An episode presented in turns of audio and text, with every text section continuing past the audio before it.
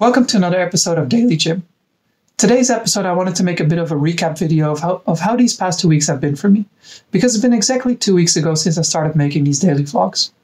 My original intention behind making this series was to share with the world the lessons I learned as a new and starting business coach, focusing on startups in emerging and developing countries. First of all, I never expected LinkedIn to give me the reach that it has.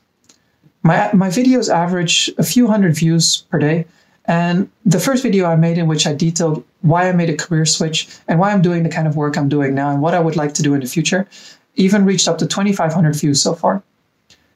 LinkedIn has really come a long way going from a simple resume platform where people try to look for jobs to more of a B2B uh, connection network to now almost feeling like a Facebook from five, six, seven years ago with, with just kind of a professional layer on top of it.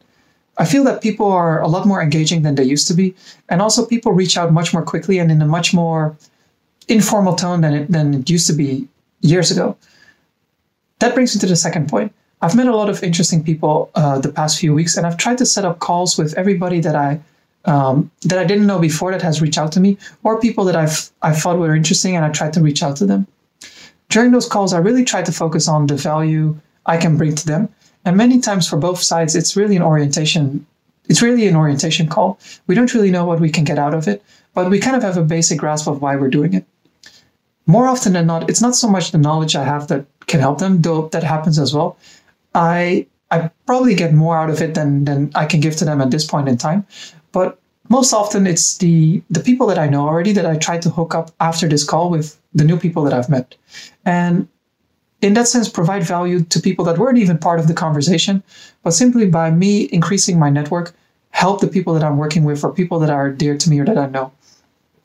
And from there, I take a step back and let those people uh, talk it out by themselves. Of course, I'm expecting that in the future I can provide even more value to the people that I'm connecting with right now, and I hope to meet even more people in the future. That brings me to the third point, which ha- has more to do with my me personally and how I've seen that I've grown and changed over these past few days.